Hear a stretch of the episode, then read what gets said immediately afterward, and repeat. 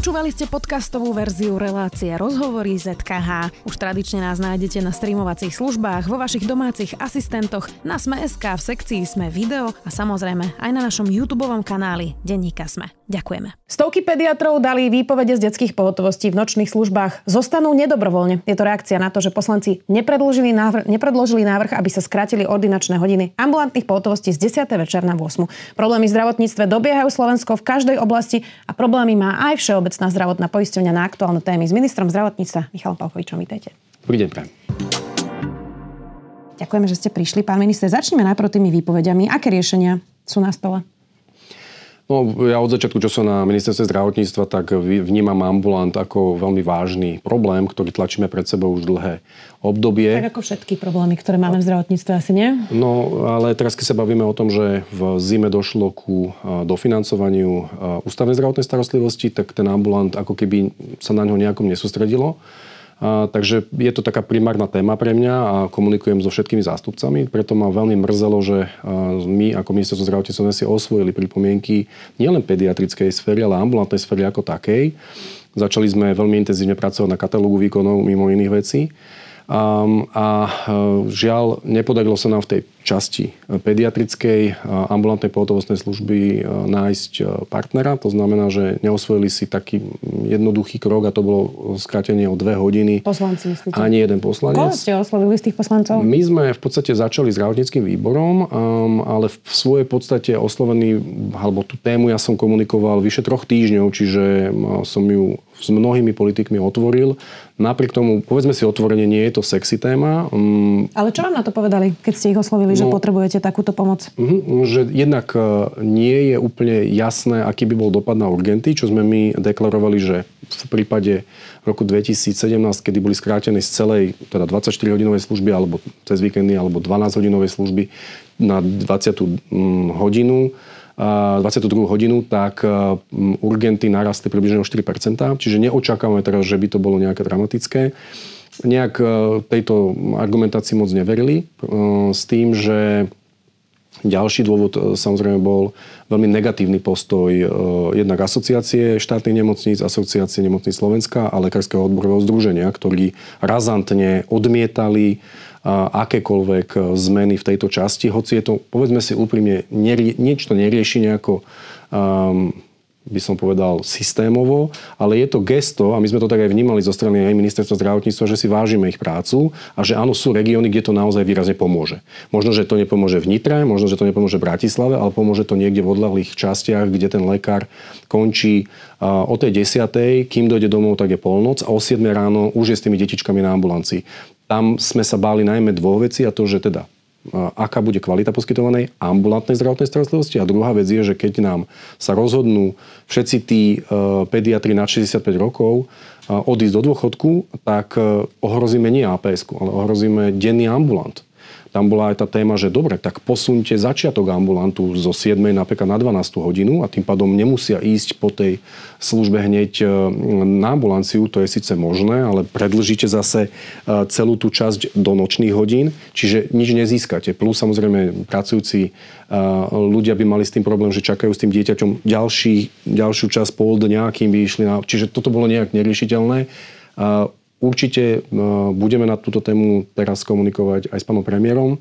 Lebo Ale je tam... čo sú na stole? Akému riešeniu? Čiže toto je prvá časť. Hej. E, druhá časť bola samozrejme navýšenie e, cenového opatrenia.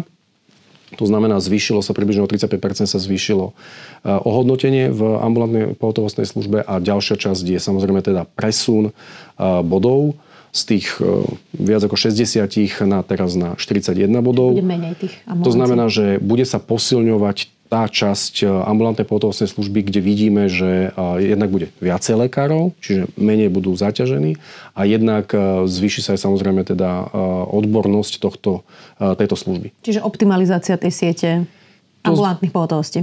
Povedzme si, že áno, presun, je ten presun je smerom viacej ku komplexnejším centrám, to znamená, že viacej bližšie k nemocniciam, tak aby aj na tú APS-ku priamo už boli napojené nemocničné zariadenia. Veľmi pekne to bolo vidieť napríklad v nemocnici v Banskej Bystrici, kde majú práve takto nastavený aj urgent, aj aps vrátanie triažného systému, čiže pacient príde a hneď je delegovaný tam, kde mu naozaj sa poskytne adekvátna zdravotná starostlivosť. Musím povedať, že aj APS, aj urgent sú výrazne žiaľ zneužívané pacientami. Nie sú v prípade aps naozaj na povedzme to nevyhnutné stavy a v prípade urgentu na tie život ohrozujúce stavy. A to je takisto anomália, ktorú um, adresujeme a snažíme sa tiež riešiť napríklad informatizáciou. Jasné. No tak e, druhá vec je, že keď sa niekto nevie dostať mesiace k špecialistovi, tak potom ide radšej aj na urgent. Ľudsky tomu celkom rozumiem, ale sú to hlboké problémy, ktoré máme v zdravotníctve. Ešte sa uh, zastavíme pri tých pediatroch. Koľko ich vlastne dalo výpoveď? Máte presné číslo? No momentálne ne, potrebovali by sme ani nie tak presne, že približne tretina z tých mm-hmm. okolo 900 uh, pediatrov, ale pre nás je skôr teraz analýza, ktorú sme zadali dôležitá v tom, aby sme vedeli, že koľko bodov je e, v tom stave e, teda všetci výpovedí. podali ako keby, hej? Mm, nás zaujíma, aké tam, aké tam je to teritoriálne rozdelenie.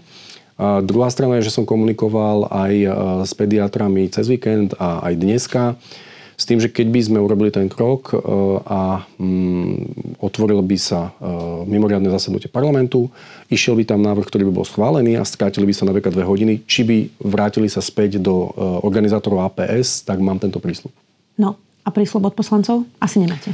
Momentálne je to veľmi čerstvá téma, mm-hmm. takže zatiaľ nie. Dobre. Čo si má občan predstaviť, že sa stane, ak teda uplyne potom tá výpovedná lehota pediatrov? Dajme tomu, že by sa to nepodarilo a naozaj by skončili eh, tie výpovede, potom sa stane čo pre no, pacienta? No, oni by išli v podstate z eh, úradovej platby niekde okolo 12 eur na 9 eh, eurovú úradovú platbu, ale oni práve, že ten ambulant má povinnosť poskytovať túto ambulantnú pohotovostnú službu. Čiže z pohľadu pacienta sa nemení vôbec nič. Z pohľadu motivácie týchto aj pediatrov, ale aj všeobecných lekárov pracovať, je to výrazne demotivujúce. Nejaký čas by mohla odísť do dôchodku, keďže sú um, prestarnutí. Je tam veľmi veľké riziko. Hm. No, chýba nám teda už teraz 229 pediatrov na celom Slovensku. Máte aj obraz, že kde je to najhoršie? Čím idete viacej na východ, tým je to horšie. Čím idete vzdialenejšie od um, krajských miest, tým je to horšie. Hmm. Ako sa to dá dobehnúť? Ako sa to dá zvrátiť? Toto je dlhodobý problém. Vy ste tu na pár mesiacov, nie ste kúzelník zatiaľ, aspoň o tom teda neviem. Čiže čo s tým môžeme robiť? No, nevieme si nakresliť tých pediatrov, to by bolo úplne ideálne, ale čo z môjho pohľadu je dôležité a to, čo aj robím, je podporovať naozaj reformy, ktoré sú tu nastavené a tie ešte samozrejme teda nejakým spôsobom dotvárať tak, aby to dávalo nejaký zmysluplný celok. A tým sa bavíme napríklad o optimalizácii siete nemocníc, ktorá má za cieľ jednak centralizovať odbornosť, ale aj regionalizovať ju, s tým, že samozrejme určitá časť lekárov, ktorí e, by nenašli uplatnenie v ústavnej zdravotnej starostlivosti, určite ju nájdú v ambulantnej.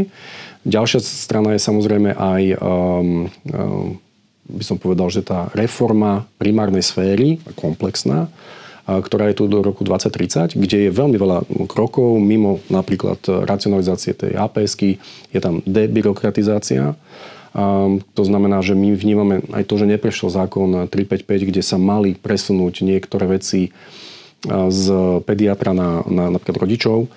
To žiaľ neprešlo, takže to sa nám nepodarilo, ale je to pripravené, takže ďalšia vláda určite si bude vedieť osvojiť túto, túto tému. Samozrejme posilnenie kompetencií lekárov, posilnenie kompetencií napríklad zdravotných sestier. Mm, ale to všetko ide iba zákonmi, čiže to musí počkať na ďalšiu vládu. Uh, áno, ale toto je presne v tej reforme, treba ju ďalej posúvať, čiže napríklad aj vzdelávanie, ďalej posúvať dopredu. Uh, uvoľnil sa zase pediatrický program, čo sa týka rezidentského.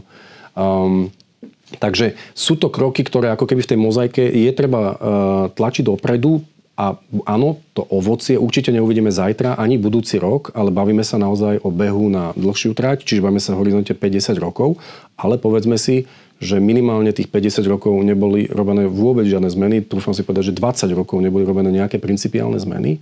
Um, a teraz v podstate musíme znášať tie následky. Hmm. Rozumejú politici zdravotníctvu? Javí sa z toho, čo hovoríte, že veľmi nie.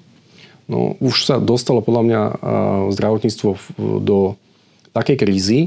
Je tu tak strašne veľa tém, že to naozaj pre človeka, ktorý nie je vnútri systému že nezdiela tie starosti a teraz dokonca si to tvrdím povedať, že aj ten lekár v ústavnej zdravotnej starostlivosti nie úplne vníma problémy ambulantného a viza verza. Čiže dostali sme sa do naozaj tak e, komplexného problému, že pre toho politika musí byť veľmi komplikované sa zorientovať a potom si povedať, že čo sú pre neho principiálne témy. Obávam sa, že mnohokrát si len vyberajú jednu z tých tém a tu ako keby sa tlačila dopredu ale v tom možno, že celom komplexe buď nie je to významná téma, alebo možno, že sú tam nejaké problémy, ktoré to vytvára. Hmm. Čiže áno, vyznať sa v tom je problém aj podľa mňa pre samotných lekárov. Hmm. Všeobecná zdravotná poisťovňa nepredstavila svoj ozdravný plán a ani nepokračila pri zazmluvňaní nemocníc. Bory SAS chce kvôli tomu od vás, aby ste odvolali riaditeľa Richarda Strapka. Zvažujete to? Hmm, poďme na tú tému teda Všeobecnej zdravotnej poisťovne. Tú kritiku, ktorú e, ja na vedenie Všeobecnej zdravotnej e, poisťovne mám a mám ju dlhšie, je, že e, sme museli sa dostať až do momentu, že patolog prišiel, zrevidoval, čo všetko sa v prípade Všeobecnej zdravotnej poisťovne udialo a musel prísť niečo, čo nazývame rozhodnutie jediného akcionára, čiže ako keby príkaz pre Všeobecnú zdravotnú poisťovňu, toto musíš robiť, a šetriť, ale možno, že ani nie úplne, že šetriť, ale dodržuj to, čo sme ti povedali v rôznych iných nariadeniach. No ale na to, na to potrebujú vás, aby ste im to povedali? A, a to je tá kritika, preto by som išiel z inej strany, čiže tú kritiku vyvíjam ja na vedenie práve z toho dôvodu, že um, som čakal, že sami prídu s krokmi a navrhnú ich tak, aby aby sa zefektívnil chod Všeobecnej zdravotnej poisťovne, pretože to sú naše verejné zdroje. A to nie je súkromná firma nejakej skupiny ľudí. A, a teda prístup, čo sa týka um, rôznych agent, aj teraz samozrejme eskalovaná detská fakultná nemocnica v Košiciach, sú práve také tie momenty, ktoré ja vnímam, že mali byť riešené podstatne skorej. Aj tie boli podstatne, podstatne no, skôr. Ale neodpovedali ste mi na otázku, či zvažujete odvolanie pána Strata. Pokiaľ by e, opatrenia, ktoré my teraz očakávame, ktoré sú veľmi akútne nastavené, um, neboli plnené a nevidíme tam, že tá kompetentnosť manažmentu naozaj smeruje ku racionalizácii jednotlivých e, krokov, tak áno, určite to bude mať následok e, že tá dôvera v manažment sa stratí. Ale ešte má teda jednu šancu, chápem to správne. Ešte je tam, určite toto je tá rozhodujúca a veľmi podstatná časť v tom, aby či už pán premiér alebo aj ja sme vnímali, že je tam úprimný záujem spravovať naše verejné zdroje čo možno najefektívnejšie. Hmm. Inak e, Všeobecná zdravotná poisťovňa je e, po vláňajšej strate 154 miliónov eur a po strate v prvom štvrť roku tohto roka vo výške 50 miliónov eur už v zápornom vlastnom imaní. Kde je vlastne problém? Že v takej strate je to neefektivita, alebo naozaj majú e, menej financií, ako potrebujú e, a naozaj napríklad platia viacej za výkony ako súkromné poistenie. To už sú tie témy, ktoré sme tu aj v tomto štúdiu veckrát rozoberali, ale čo je ten hlavný problém? Neefektivita alebo málo peňazí? E, je to aj jedno, aj druhé. To znamená, že bavíme sa o tom, že áno, ten spôsob, akým sa tvorí rozpočet a vo zdravotnice povedzme, že unblock a teda monotematicky aj všeobecné zdravotné poisťovne má určité, nazvem, že také plávajúce čiastky, ktoré neviete presne odhadnúť, keď tvoríte, tvoríte rozpočet. Jedna z nich, ktorú sme napríklad dneska identifikovali a pomenovali, je, že prepoisťovanie je do 39. každého roka. Ale rozpočet sa tvorí v lete. To znamená, že vám tí ekonomicky aktívni obyvateľia alebo poistenci, ako keby neviete, koľko z nich vám prejde do ktorej poisťovne a tým sa stáva, že ráta sa, že je nejaký počet poistencov pre všeobecnú zdravotnú poisťovňu, ale v reále na konci až 39. už po tom, čo sa rozdelili peniaze, sa zistí, že no ale títo pacienti, teda poistenci odišli do inej poisťovne a tým pádom tá všeobecná zdravotná poisťovňa ako keby na tom potom prerábala presne v tom, čo ste spomenovali, že ako keby doplácala v rámci toho prerozdeľovania tých financií na tie dve neštátne.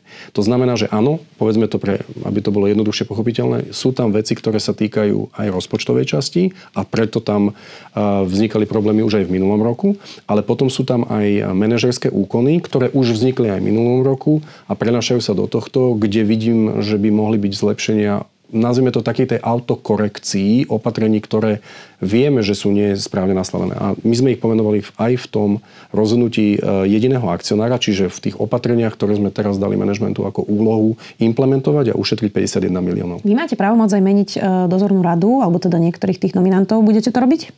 Zvažujeme tento krok opäť, keby sme nevideli e, nejakú súhru medzi dozorným orgánom, čo je dozorná rada, a Všeobecnou zdravotnou poisťovňou. Musím povedať, že tá situácia sa výrazne zlepšila oproti mimoriadnej dozornej rade, na ktorej som bol.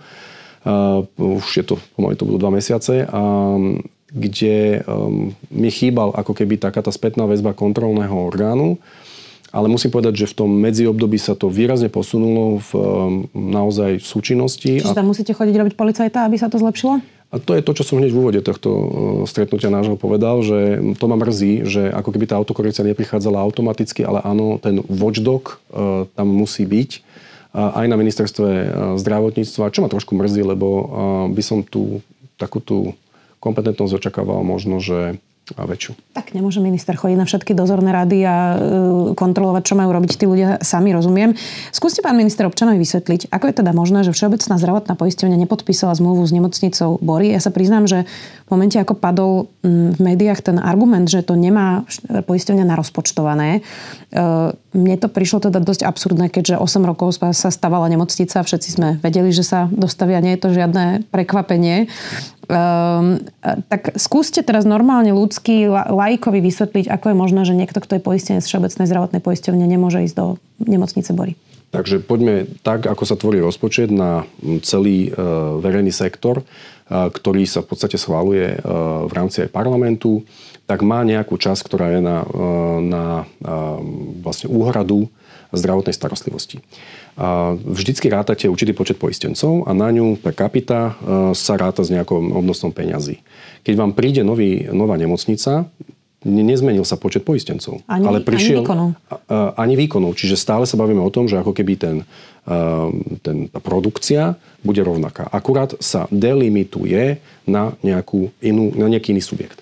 Keďže ale um, vy musíte niekde zobrať peniaze, pretože sa nezmenil obnos ani peňazí, ani tých počet počistencov, ani počet výkonov, pretože len sa deleguje na iné, inú ustanovizeň, tak z toho dôvodu vám vzniká v podstate dôvod, prečo budete krátiť všetky ostatné nemocnice. Ale keďže už máte uzavreté zmluvy, tak v tom momente vám chýba v tom rozpočte to, čo sa presúva do napríklad nemocnice Ale Bory. ako je možné, že s tým nerátali, keď sme všetci vedeli, tam že sa otvárajú Bory? Tam nie je o tom, že sa, či sa rátalo alebo nerátalo, tam ide teraz o to, že najprv Bory si musia splniť vôbec nejaké parametre na to, aby mohli byť zaradené do siete nemocnice, lebo ešte stále zmenenie ani v tejto úrovni.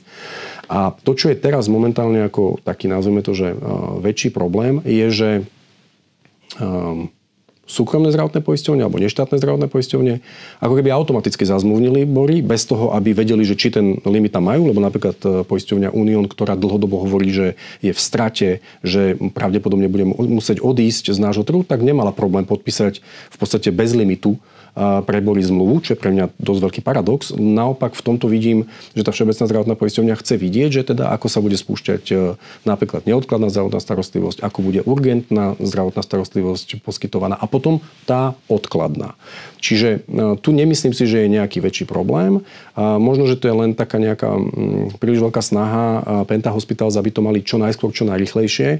Oni Mysl... začali dosť masívnu kampaň, teda však Penta vlastní aj niektoré médiá a vidno, že ten tlak stupňujú aj prostredníctvom tých médií, aj prostredníctvom nejakých takých mekších technik na sociálnych sieťach. To je vidno, že tam sú také tie príbehy, ako sa niekto nedostane na, na operáciu.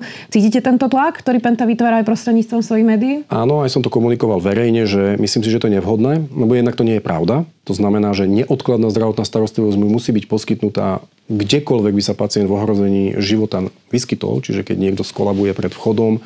Ja, tak oni hovorili o onkologických pacientoch konkrétne? Mm, nie, nie, nie, tam bola jedna taká, dobre, bolo tých situácií viacej, ale podstata ostáva, že aby to bolo zase férové, takže ja som mal aj tú požiadavku, aby zbytočne neboli eskalované niektoré tieto momenty, pretože neprispievajú ku, by som povedal, istote poistencov vo všeobecnosti.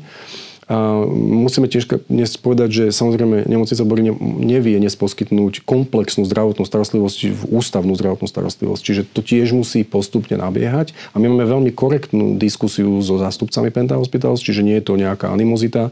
Naopak máme stretnutia, na ktorých si rozdelíme úlohy, pretože my potrebujeme tiež vidieť, ako niektoré programy sa plnia aj v súvislosti s s ops to znamená, že s novou kategorizáciou nemocníc, s mm, novými programami, ktoré oni chcú poskytovať. Čiže um, je to normálna diskusia a pomalinky uh, ako keby um, dojde ku úplnému spusteniu tej nemocnice a aj zazmluvneniu samozrejme. Jasné, no, no tak trochu vás doplním, lebo dokonca aj v mojom okolí je viacero ľudí, teraz myslím v Bratislave, lebo toto je bratislavská téma e, nemocnice Bory, že zvažujú, že sa práve že odhlásia z Všeobecnej zdravotnej poisťovne a prehlásia sa do inej poisťovne práve preto, že by chceli ísť do nemocnice Bory a majú pocit, že teda toto im Všeobecná zdravotná poisťovňa neposkytne. No, je treba veľmi, veľmi úzkostlivo zvážovať e, tieto prepoisťovacie taktiky. Oni, keď si pozrieme aj do minulého obdobia, ešte keď e, som pôsobil v úrade pre dohľad nad zdravotnou starostlivosťou, sme jasne e, deklarovali, aby sa ľudia nedali zlákať rôznymi prepoisťovacími kampaňami.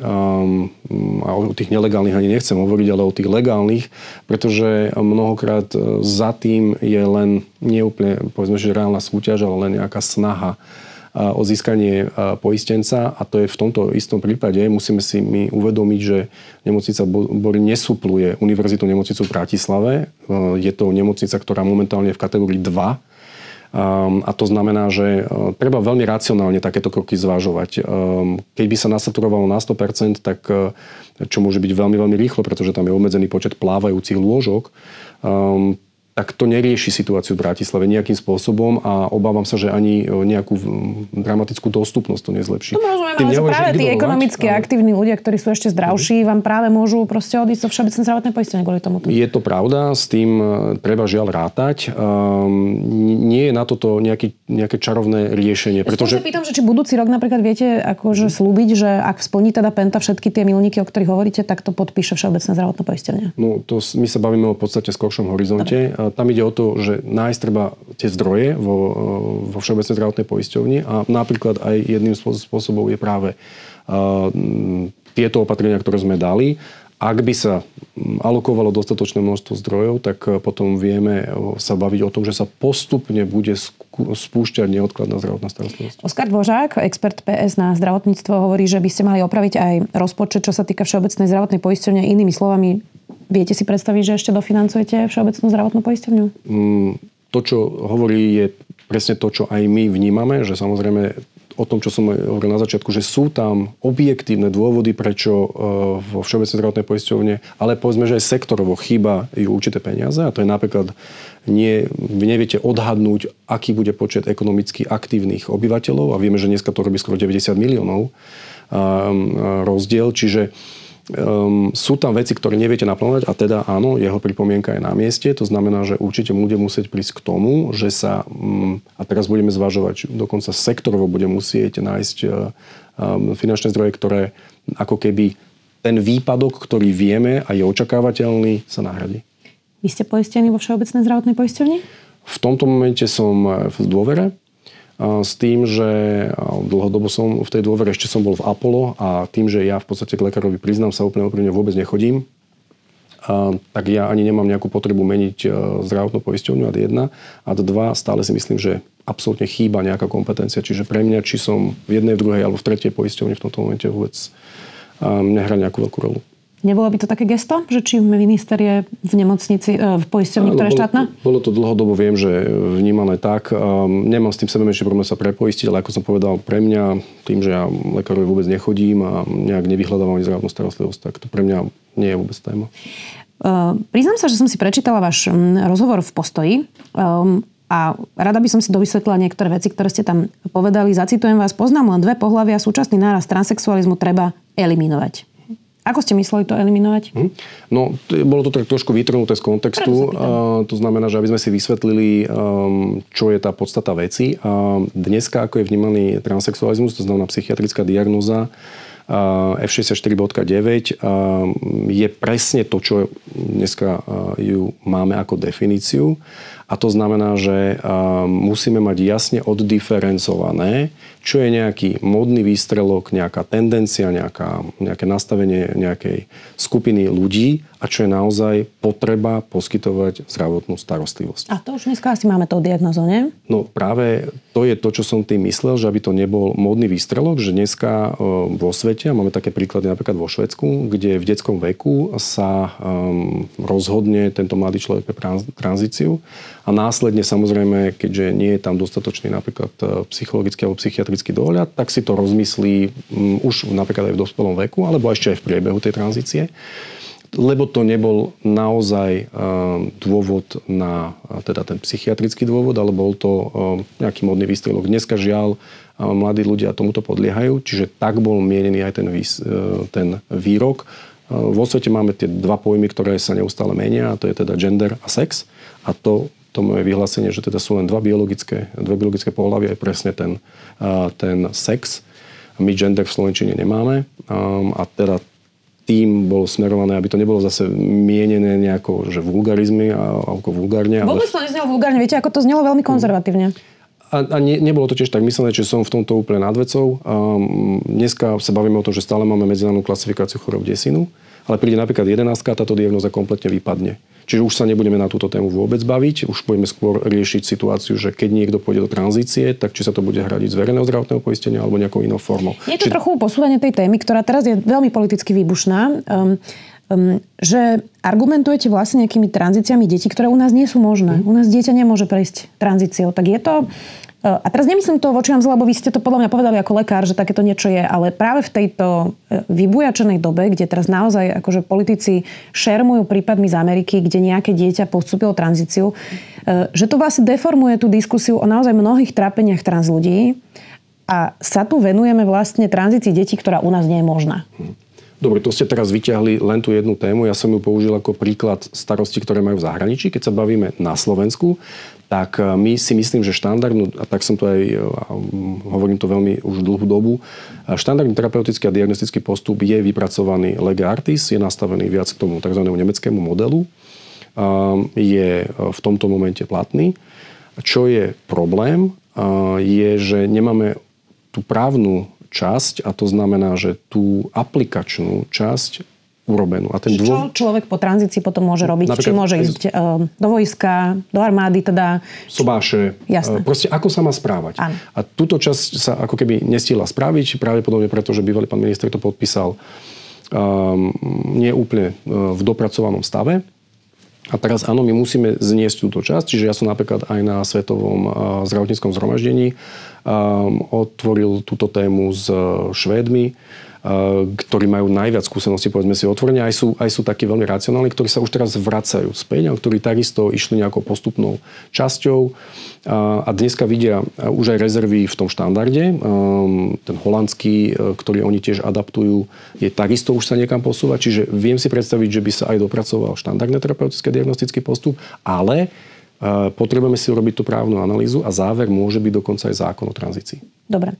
E, ale nebudete rušiť tie štandardy, len budete dopracovať tú právnu stránku. Rozumiem tomu správne? Áno, no, tým, že e, bývalé ministerstvo zdravotníctva dalo e, určitej časti ľudí nádej, tak my teraz nemôžeme tú nádej zobrať a povedať, že to už neexistuje. Nie, my to, čo nie je správne nastavené, len dopracujeme tak, aby tí ľudia vedeli, a, ale aj, aj tí ľudia, ktorí neprešli tranzíciu, vedeli, že ako sa majú správať, čo môžu očakávať a ako sa v podstate v tom živote riadiť. Aby sme to iba upresnili, ten zákon o tranzícii pripravíte, pretože už do parlamentu teda žiadny zákon nepôjde a ten bude mať prípadne minister v šufličku a môže to vybrať a No povedzme si, že e, musí prejsť tá právna analýza, ale už my dneska vidíme minimálne 5-6 e, častí, ktoré e, je potrebné pomenovať a asi, asi to naozaj smeruje k tomu, že bude to musieť byť zákonná norma. Hmm. Poďme aj k interrupciám. Vy hovoríte, že neviete, kedy podpíšete to, aby sa na Slovensku mohla používať interrupčná tabletka a hovoríte, že je to vedecká otázka. Ale veda hovorí, že áno. Nerozumiem, že na čo teda čakáme? Ja teda priznám sa, že nehovorím, že je to vedecká otázka, len výrazne oddelujem, že je to kultúrno-morálna otázka. Pardon, premiér povedal, že je to vedecká otázka. Ospravedlňujem sa. A to je skôr v tom smere, že je to teda odborná diskusia, Áno. nie hodnotová diskusia. Áno. Aby sme to naozaj oddelili, pretože ja som... Že ne, nevyjadrujete sa k interrupciám, k spôsobu interrupcie. Tomu rozumiem, ale že uh, na čo ešte čakáme, keď veda hovorí, hmm. že to je najlepší a najbezpečnejší spôsob interrupcie? Áno, pretože tá veda síce to môže hovoriť, ale povedzme si, že vždy existujú dve skupiny aj ginekologov, tí, ktorí majú výhradu v svedomí, ktorí sú vo výraznej opozícii a potom je tá časť, ktorí nie sú, ktorí sú za takúto e, aplikáciu. Pre nás ako ministerstvo zdravotníctva, teda regulátora, je veľmi dôležité na prvom mieste mať zabezpečenú bezpečnosť tejto pacientky Preto uh, nemôžeme ísť revolučne, poďme evolučne. Skúste mi to viac vysvetliť, uh-huh. lebo nerozumiem tomu, že, že o, o čom sa rozprávame. To znamená, že v zahraničí je uh, tendencia taký, takúto formu um, potratu... Daj a zoberie si to domov. A zoberie si to domov, poprvé si to kúpi niekde v, v lekárni a potom z toho vznikajú komplikácie nekontrolovaného krvácania a ohrozeného zdravia. My zatiaľ ani ten zdravotný systém nemáme taký kompetentný, aby sme si toto mohli dovoliť. A zodpovedne mohli prehlásiť, že áno, túto formu aplikácie vieme schváliť, lebo je schválená v niektorej vyspelej krajine, pretože nemáme ten zdravotný Jasne. systém ja taký. skúsim zastaviť, lebo New York Times nedávno publikovali 100 e, štúdí naprieč kontinentami za 30 rokov, rôzne krajiny, 19 tisíc pacientok za 30 rokov. 0,31% e, prípadov malo nejaké vážnejšie komplikácie. Je to bezpečnejšie ako pôrod ja teraz vôbec nie som v opozícii tomu celému. Ja len vravím, že pre nás pri vypracovaní nejakého postupu štandardu je dôležité mať na zreteli najmä to, aby bola tá bezpečnosť zabezpečená v reáliách slovenského zdravotníctva.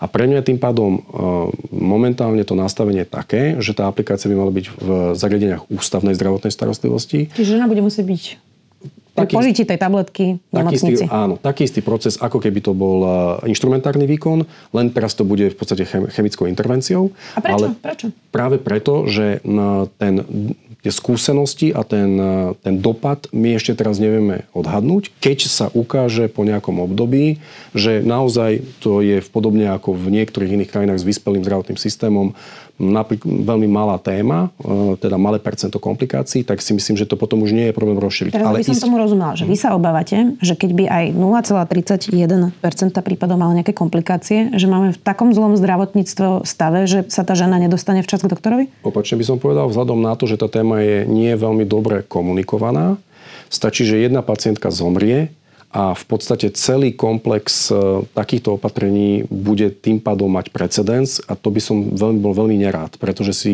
nemyslím, že toto nie je forma e, intervencie, ktorú by e, si tie ženy nezaslúžili. Presne naopak. Už vám rozumiem teraz. Ďakujem veľmi pekne. Vy ste spomenuli tú výhradu v svedomí lekárov. Je to správne, že to máme v systéme, že, člo, že lekár si môže uplatniť výhradu v svedomí? Žijeme v demokratickej spoločnosti, to znamená, že každý môžeme mať v niektorých otázkach možno, že iný názor. Rešpektovať to je dôležité, ale rovnako je dôležité brať aj tento názor na zreteľ. Preto som spomenul, že nie je to vôbec e, v tej sfére, že všetci, všetci s tým súhlasia, je tam jednotný názor v gynekologického Tomu rozumiem, že ako nájsť potom nejaký ten balans medzi tým, že ak by si uplatnili výhradu v svedomí všetci, e, lekári a lekárky, tak kde má tá pacientka vlastne práve to zákonné právo na interrupciu? No, keď by išlo do takéhoto extrému, tak potom samozrejme by táto otázka vôbec neznela. Čiže by interrupcie ako také neboli realizovateľné. No a ako nájsť medzi tým ten balans? No to, chvála Bohu, nie sme v tejto situácii, ale keby sme mohli, tak zase by museli byť normatíva, ktorý by štát reguloval a teda by bolo od tej politiky štátu, ako nastaví tie pravidla. Hmm. Čo hovoríte na Pentu v zdravotníctve? Škodí alebo prospieva Penta slovenskému zdravotníctvu? No, ja si myslím, že to, čo som už spomenul, že mm, v tom poistnom systéme u nás to, čo bol zámysel od e, pána ministra Zajaca, a to teda urobiť nejakú súťaž e, medzi poisťovňami a aj súťaž medzi poskytovateľmi zdravotnej starostlivosti, aby sa zlepšila a zdravotná starostlivosť ako keby sa trošku minul, vznikla tam, vznikla tam rôzne anomálie a deformácie. Je to kvôli tomu, že bol slabý regulátor, slabé ministerstvo? Um, Úrad pre dohľad nad zdravotnou starostlivosťou, ministerstvo zdravotníctva tiež, čiže neboli tam úplne presne stanovené ako keby pravidlá a teraz došlo k situácii, kedy um, mohla, je možné tvoriť zisk zisk v podstate na úkor um, peňazí, ktoré mohli ísť do poskytovanej zdravotnej starostlivosti. No a tá druhá negatívna vec, ktorá je, je, že teda máme nejaký spôsob krížového vlastníctva a to znamená, že v tých krokoch e, napríklad e, neštátnych zdravotných e, poisťovní my nevieme úplne presne dopatrať, kde končia tie financie, pretože ako keby neboli považované za verejné financie, ale ako náhle skončia už v súkromných rukách, teda v súkromnej poisťovni, tak sa stanú už ako keby súkromným majetkom a štát nevie, kde presne ide. A to znamená, to krížové vlastníctvo vytvára určitú anomáliu, ja som to už povedal viackrát, ktorá potom deformuje aj tú súťaž a v tomto momente musím povedať, že trpí najviac Unión. Čiže skôr neprospieva Penta zdravotníctvo, keby sme sa vrátili k tej mojej otázke. Nejde o vôbec to, aký subjekt to je, ale ide o to, že na tom v tom poistnom systéme existujú anomálie, ktoré by mali regulát, má regulátor štát, odstrániť tak, aby tam bola naozaj súťaž. Aby to nebolo o tom, že či vy dostanete 50 eurový poukaz na nejakého zubára alebo niečo, čo v kontexte vôbec nehrá nejakú významnejšiu rolu, ale aby to bolo o tom, že skutočne, keď viete, že sa poistíte v nejakej zdravotnej starostlivosti, dostanete naozaj lepšiu zdravotnú starostlivosť v lepšom zariadení, po prípade v širšom rozsahu, ja neviem, s nejakými náhradami a pomôckami, ktoré naozaj sú v úrovni lepšej zdravotnej starostlivosti. Hmm. V tomto bode, v akom už teda máme e, celý ten systém vytvorený, e, vy ste za to, čo napríklad chcel váš predchodca Marek Krajčí a teda zoštátnenie poisťovní do jednej veľkej štátnej poisťovne? No, ja to vnímam z dvoch takých strán. Keby sme mali naozaj zdravú spoločnosť so všetkými opatreniami, e, ktoré k tomu patria, s zodpovednými manažermi v štátnej sfére, to znamená, že zodpovedný manažér vo Všeobecnej zdravotnej poisťovni, zodpovedný manažér na ministerstve zdravotníctva, tak si myslím, že k tomuto opatreniu ani nie je dôvod a kľudne by mohol byť ten poistný trh liberalizovaný. Um, teraz vidíme, že to tak nie je. Um, že žiaľ tá politická garnitúra mnohokrát mení niektoré pravidla tak, že um, nie je to v prospech toho celého systému a preto musíme riešiť z, ako vláda odborníkov tieto problémy, ktoré máme. A, a nemyslím si, že um, zase naopak len neštátna sféra, alebo teda súkromný sektor je ten, ktorý efektívne vie pracovať, pretože ste pomenovali napríklad niektoré negatívne vplyvy, uh, či už Penty, alebo aj, aj niektorých iných uh, súkromných uh, poskytovateľov zdravotnej starostlivosti, ktorí takisto sa nesprávajú ako keby zodpovedne ku našim verejným zdrojom finančným. A preto si nemyslím, že v tomto momente sa baví na tému, že či toto alebo toto je to správne, a nie je asi na mieste. Skôr naozaj nastaviť ten systém tak, aby keď už sú tu tri poisťovne, tak skutočne fungovali. Skutočne to bola naozaj nejaká súťaž. Skutočne, aby to bolo o tom, ako to teda takto má byť že my ako pacienti cítime ten rozdiel, či sme poistení v jednej, v druhej alebo v tretej poistení. Tých 400 miliónov, ktoré si vytiahla Penta z poisťovne Dôvera, bola najväčšia krádež na verejných financiách v zdravotníctve? No, my sme to pomenovali niekoľkokrát aj na úrade pre dohľad na zdravotnou starostlivosťou, že aj odpisovanie a nadvyšovanie samozrejme toho poistného kmeňa nebolo správne. Ehm, nejakým spôsobom to neprispelo k tomu, aby ehm, tie verejné zdroje boli efektívne vynakladané a teda áno, nebolo to správne rozhodnutie. Je to vyslovene, že vec, ktorá sa nemala udiať a áno, dôsledky pravdepodobne znášame až doteraz. No na druhej strane Penta je zatiaľ jediná, ktorá v tejto krajine aspoň stavia nové nemocnice. Štát to zatiaľ nedokáže, tak mohlo by sa laicky e, pacientovi javiť, že to tá Penta vie vlastne lepšie ako štát, že má krajšie nemocnice, že e, má aplikáciu zdravot, e, zdravotnej poisťovni, ktorá funguje a že vlastne tie služby, ktoré poskytujú, sú lepšie ako tie štátne. Čo by ste na to povedali? No, že aj tá Všeobecná zdravotná poisťovňa má dobrú aplikáciu, a čiže nemyslím si, že, že to v tej informatizácii až taký veľký rozdiel, ale sú tam určité veci, ktoré naozaj chýbajú. Um, ten štát má veľmi silné obmedzenia aj napríklad vo verejnom obstarávaní, ktoré uh, súkromný sektor nemá a tomu výrazne stiažuje tú pozíciu. Videli sme to napríklad v Martine a pri výstavbe novej univerzity nemocnice Martine, kde práve to skroskotalo na verejnom obstarávaní, ktoré je proste podmienka. Um, čiže nemyslím si, že je, je neefektívny, ale áno, v zdravej spoločnosti by uh, pravdepodobne aj ten štátny sektor viacej prosperoval. A vidím, že svetlo na konci tunela máme, to znamená, rozbehne, alebo za tejto éry sa rozbehla výstavba 7 nemocníc z tzv. veľkej výzvy a tri národné projekty. To znamená, v horizonte 7 rokov my by sme naozaj mali vidieť, že budú dostávané nové nemocničné zariadenia a že naozaj tu bude dostupnejšia a kvalitnejšia zdravotná starostlivosť. Hm. No, mm, ono to vyzerá, že celý ten systém sa nám vlastne teraz rúca. Vy ste to pomenovali, že 20 rokov sa nič nerobilo, udržoval sa nejaký status quo, medzi tým sa teda svet vyvíjal, populácia starne, je chorlavejšia. Od budúceho roka, ak sa nemýlim, by mali byť teda minimálne známe aspoň tie čakacie lehoty na jednotlivé výkony. Myslím, že ten plán bol rok 2024, opravte ma, ak sa to zmenilo. Bude to, je to reálne, lebo to je naozaj, myslím, dobrý ukazovateľ pre každého aj bežného občana, ktorý bude voliť a bude sa rozhodovať, kto ako spravuje zdravotníctvo, že uvidí, či narastajú tie čakačky, ako narastajú, koľko si počkám, keď chcem, aby mi niekto zoperoval koleno, bedrový klop, srdce, to už je jedno.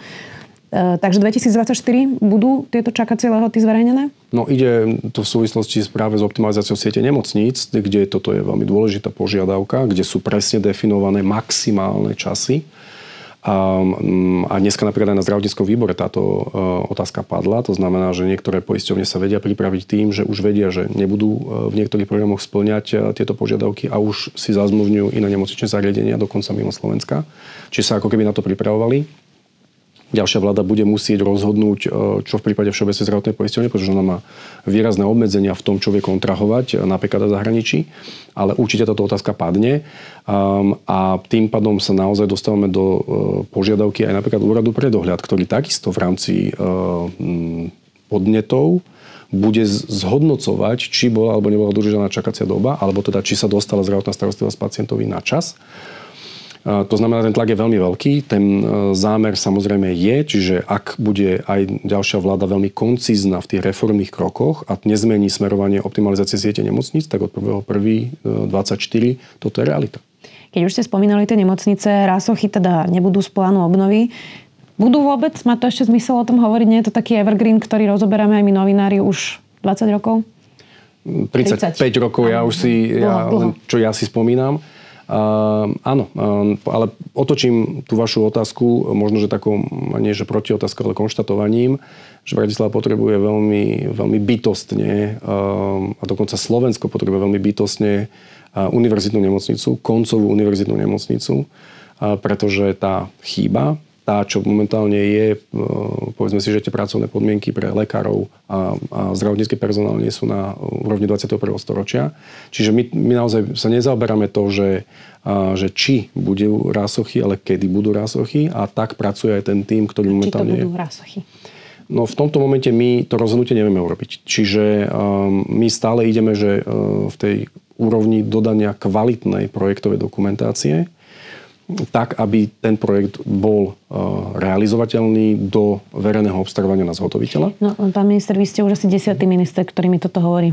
Uh, neviem vám nič iné povedať, len že asi aj ten 11. bude musieť správať, a teda 25. po mne, a bude musieť uh, naozaj sa zamyslieť nad tým, že teda národné projekty sú momentálne tri, všetky tri musí podporovať, rovnako ako tých 7 uh, projektov z veľkej výzvy.